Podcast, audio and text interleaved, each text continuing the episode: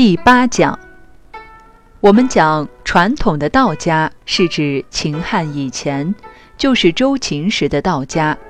那时儒道诸子百家并没有分家。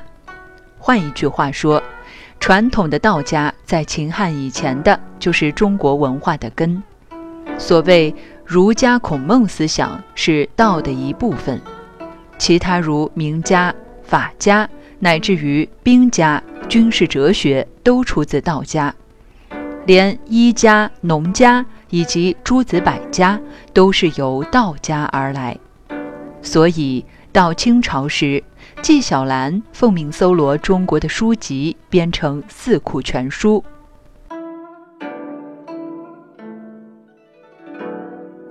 关于道家的这一部分，它有八个字的暗语。宗罗百代，广博精微。宗罗百代是所有中国文化的一切都包含进去。广博形容非常大，非常渊博。精微等于说道家是科学的、严谨的、微妙的。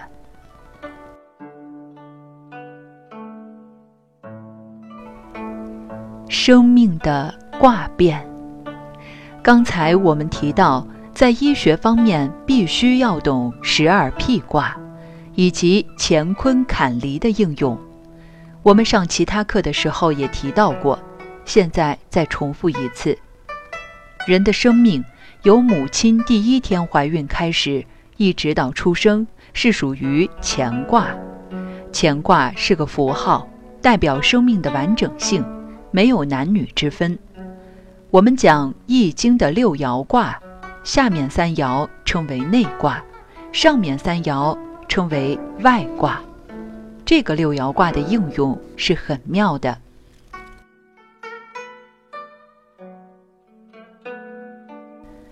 我们老祖宗知道宇宙的应用法则，用只在六位的范围，到第七位要变去了，第八位是返本还原。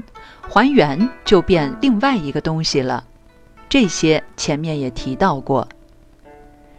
生命的开始是以乾卦做代表，然后这个数的问题来了：男性以八为基础，女性以七为基础，双数谓之偶数，也就是阴数；单数谓之奇数，就是阳数。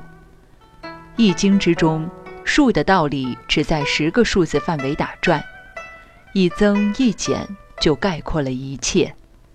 单数的一、三、五、七、九这五位是阳数，五在中间。双数倒数回来，十、八、六、四、二也是五位，六在中间。易经的数理里头有很多的东西，我们现在不是专讲这个，以后再单独介绍。那么，为什么说男性的生命用八来代表？假使男性属于阳，为什么他的数又变成阴呢？女性属于阴，为什么数又变成阳呢？这些道理牵涉很多。就是阴中有阳，阳中又有阴的道理。一个东西到了极点就要变化，所以阴极就阳生，阳极就阴生。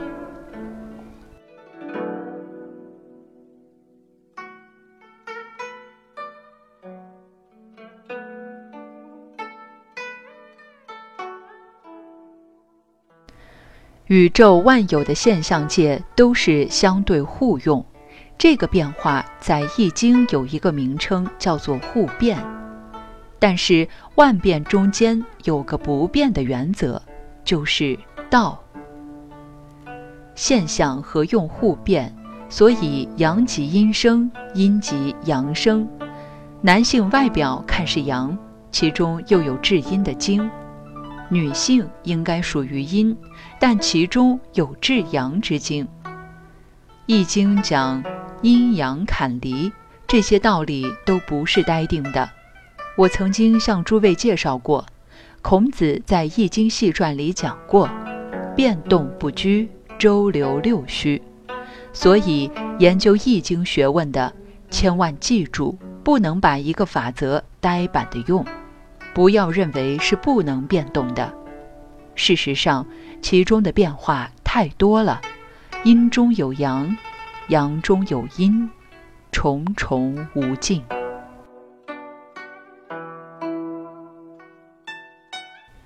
人的生命在出生以前属于内卦的范围，内卦也叫先天。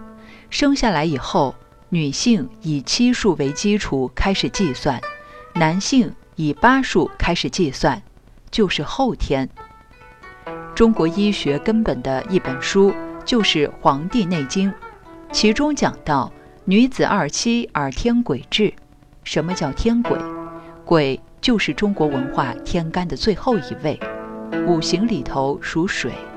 譬如今年是癸亥年，一九八三年，这个亥字在十二地支里是最后一个，也属水。所以有人随便讲阴阳八卦，把今年下雨特别多讲成是因为癸亥年的关系，这倒不一定，但是不能说完全没有关系。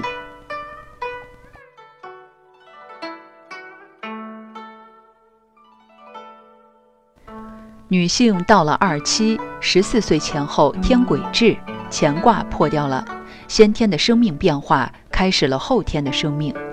当然，这个六爻的卦象也变了，上面三爻还是乾，下面三爻最底下的一爻由阳变阴，就变成了巽卦。这个六爻合起来是天风姤卦，也就是纯阳里头第一步开始变，阴来了。接着以七年为一个周期，三七二十一岁再变，把第二爻又变成阴的，就是变成天山遁卦。四七二十八再变一卦，变成天地痞卦。五七三十五又变了，变成封地官卦。这时外形也变了，人已到了中年。我们中国文学老句子：“人到中年万事休。”是说，人到中年就差不多了，走下坡路了。到老年要赶紧修道，不修来不及了。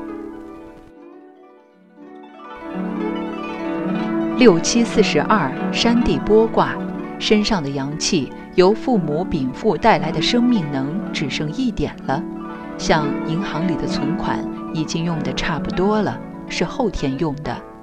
这个卦上面只剩一点阳能。一个阳爻了，在男性就是相当于六八四十八。人到中年，痛苦悲哀经验多了，看得多了，没有时间烦恼，也没有时间高兴了，就要学庄子讲的：喜怒哀乐不入于胸次。只有一阳还留着。以道家来讲，趁这个时候赶快修，不然就不行了。